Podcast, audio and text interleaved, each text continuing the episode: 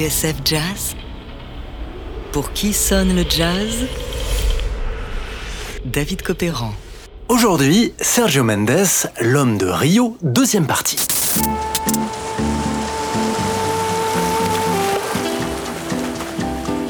Every now and then in popular music, a new beat comes along, and suddenly it's what people want to listen to.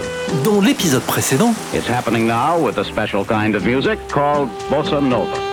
On a vu comment Sergio Mendes, ce fils de médecin et dingue de jazz, a fait ses gammes dans les clubs de Rio à la fin des années 50, et comment, à 21 ans, il s'est envolé pour New York.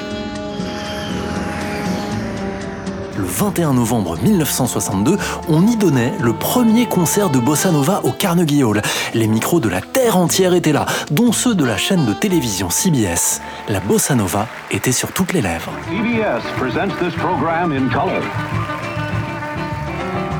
Bien sûr, ce périple à New York, il va changer la vie de Sergio Mendes.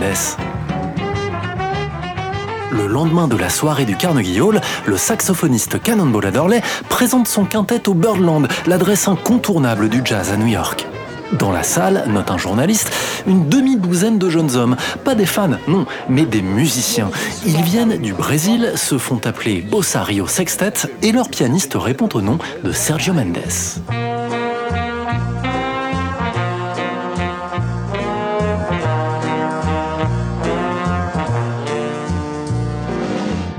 Intrigué, Cannonball invite ces Brésiliens chez lui et leur propose d'enregistrer un album, conscient que cette bossa nova dont tout le monde parle est bien dans l'air du temps.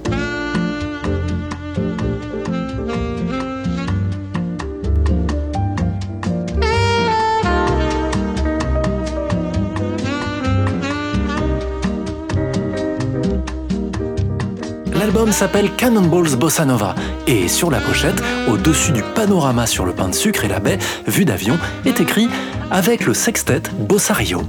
C'est la première fois que l'on voit le nom de Sergio Mendes sur une pochette de disque aux États-Unis et ce n'est qu'un début.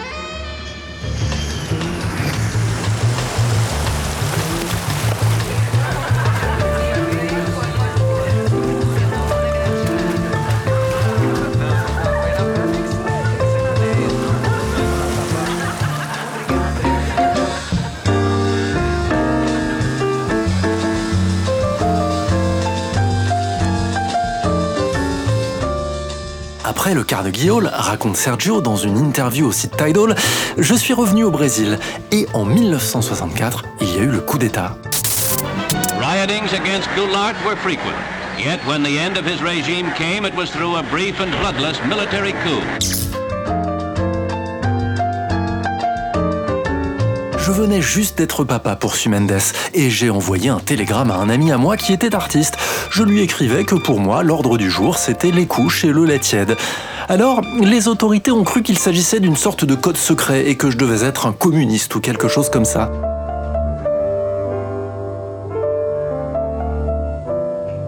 Résultat, ils m'ont placé en garde à vue pendant deux jours et m'ont relâché uniquement lorsqu'ils ont vu le bébé à l'hôpital.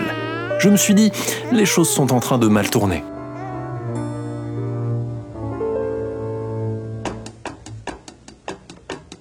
Avec ma femme et mon fils, nous sommes partis à Los Angeles. Un ami m'a aidé à obtenir ma carte verte et j'ai commencé à postuler dans les clubs.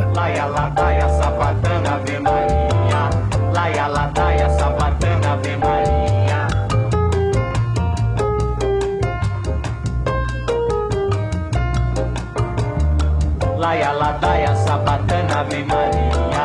Laia ladaia sabatana Ave Maria.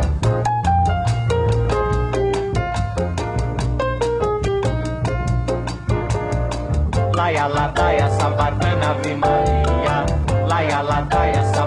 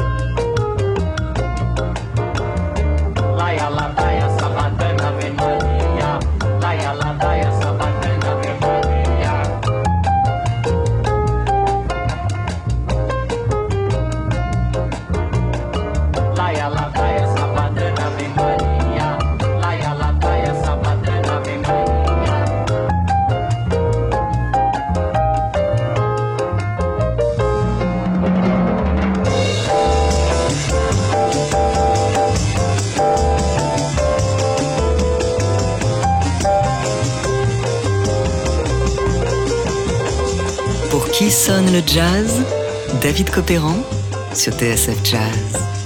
Aujourd'hui, Sergio Mendes, l'homme de Rio, deuxième partie. Enfin, l'homme de Rio. Depuis 1964 et le coup d'État au Brésil, Sergio Mendes, c'est l'homme de Los Angeles.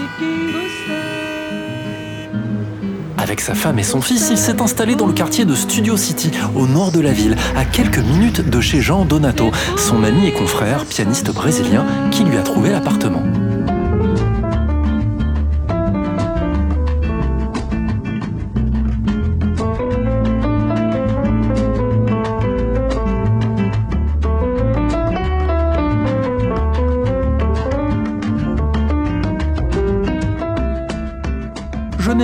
Forcément jouer trop de notes, confie Sergio au journaliste Leonard Feather sur la pochette de son deuxième album américain, In Person a-t-elle Matador.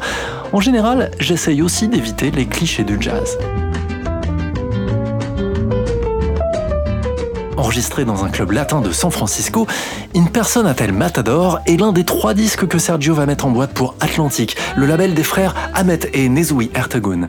Nezui, le responsable de la division jazz d'Atlantic que Mendes avait rencontré à Rio en 1962.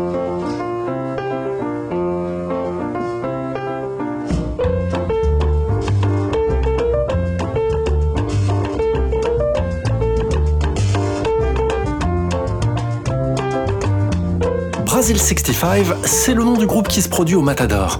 Autour de Mendes, une chanteuse, un contrebassiste, une guitariste, un batteur et un percussionniste.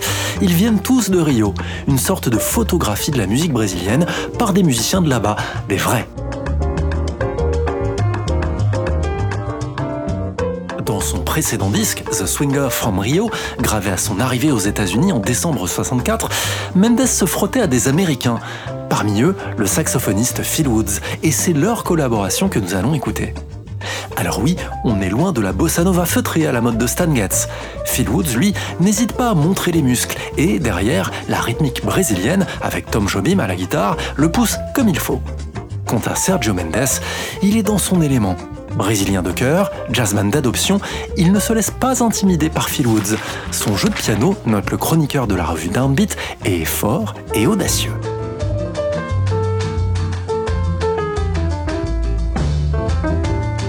On se retrouve demain pour la suite et la fin de notre série consacrée à Sergio Mendes.